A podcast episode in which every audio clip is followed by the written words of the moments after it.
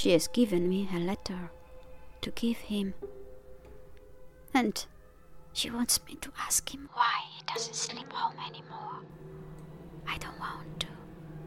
But if I tell her so, she will be angry with me and cry again. And I'm scared. He doesn't hate me, but I know that he doesn't want the letter and doesn't want me to ask him. I don't know what's happening. I want to stay alone or at school. I don't remember when it started.